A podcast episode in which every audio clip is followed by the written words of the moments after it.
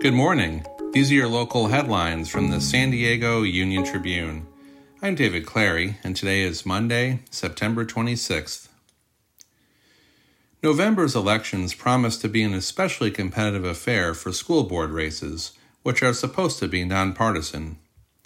Conservative groups in the county and nationwide are mobilizing to win seats on some of the boards they have condemned over the past two years for school closures and mask mandates.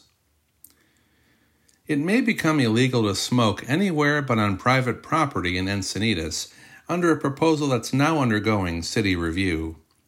The City Council directed city staff to develop an ordinance that would expand the city's current ban on smoking in public places to include sidewalks and roadways. A heat advisory will be in effect from the coast to the inland valleys from now until 8 p.m. Wednesday in the county as the region's latest hot spell sends temperatures soaring above seasonal averages. Inland valleys and foothills will climb into the 90s, and spots like Escondido and Ramona could approach 100. You can find more news online at san diego union tribune.com. And for more of the biggest stories of the day, listen to our podcast, The San Diego News Fix. Thanks for listening.